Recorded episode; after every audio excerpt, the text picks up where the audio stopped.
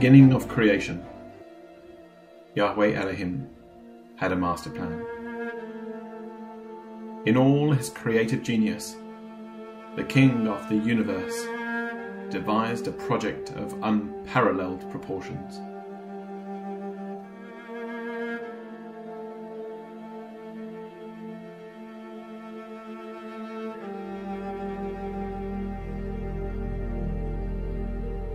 The plan was to be centered upon a sphere, hurtling through the boundless fields of space.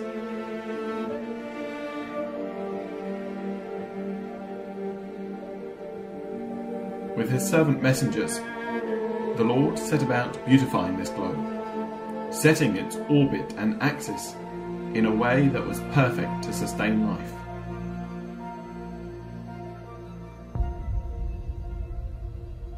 He introduced clarity through the separation of light and darkness.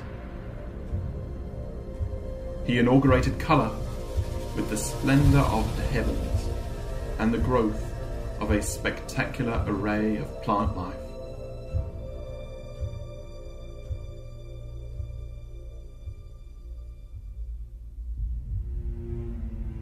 He formed a habitat characterized by wonder and awe, and filled it with animals of all shapes and sizes. But our God desired a family. He wanted to share intelligent company with people he could love and who loved and appreciated him for all he is. And so, Yahweh Elohim created man.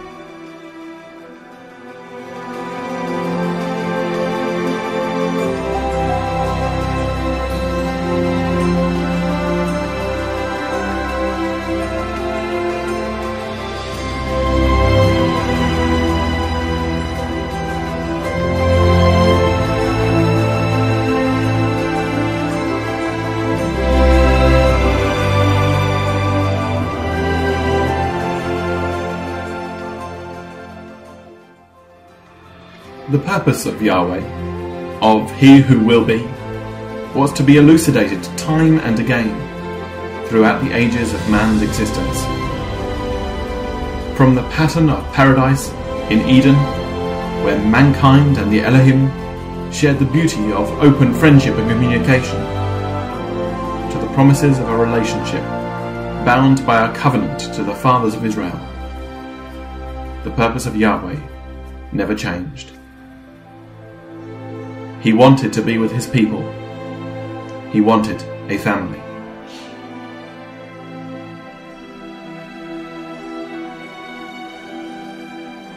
He wanted his sick creatures to be healed. He wanted his rebellious creation to repent. He wanted his estranged handiwork to be restored. He wanted mankind to be back with him.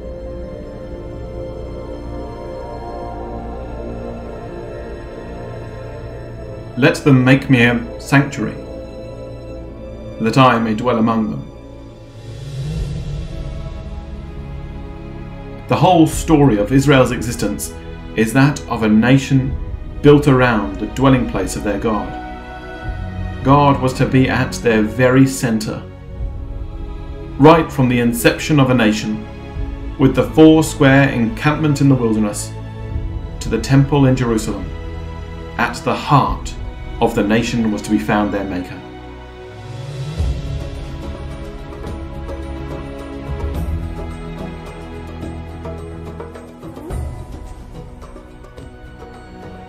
So strong was our Father's desire to be with his children that he sent his own Son, the one called Emmanuel, God with us.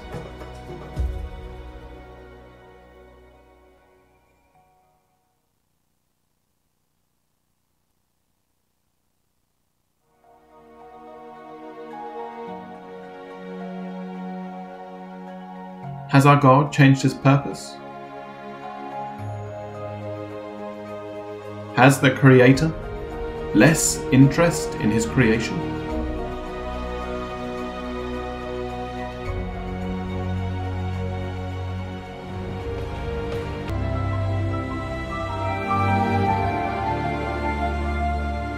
God is still working in the ecclesia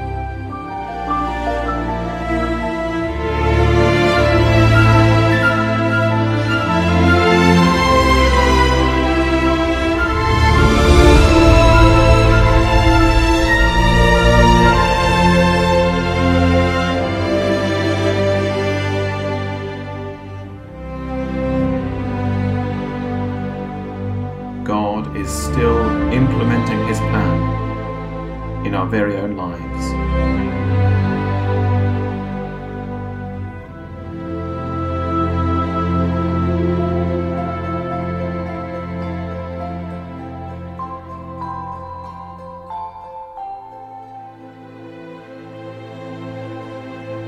For it is God which worketh in you, both to will and to do of his good pleasure. God's active involvement in our lives brings a comfort, an assurance, a resolve.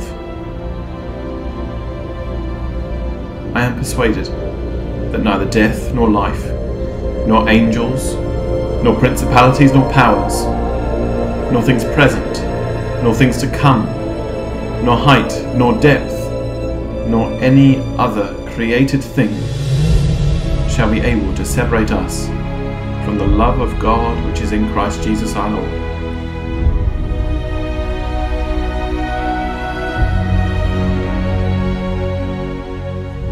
What shall we say to these things? If God be for us, who can be against us?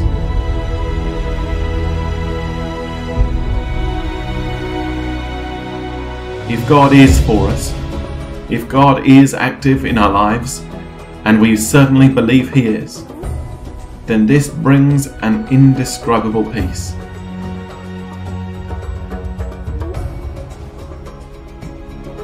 Therefore, my beloved brethren, stand fast in the Lord.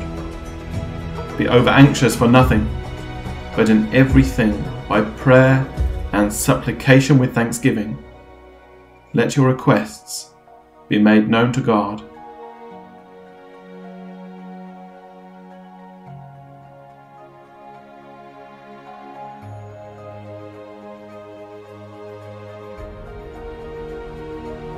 And the peace of God, which passeth all understanding, shall keep your hearts and minds through Christ Jesus.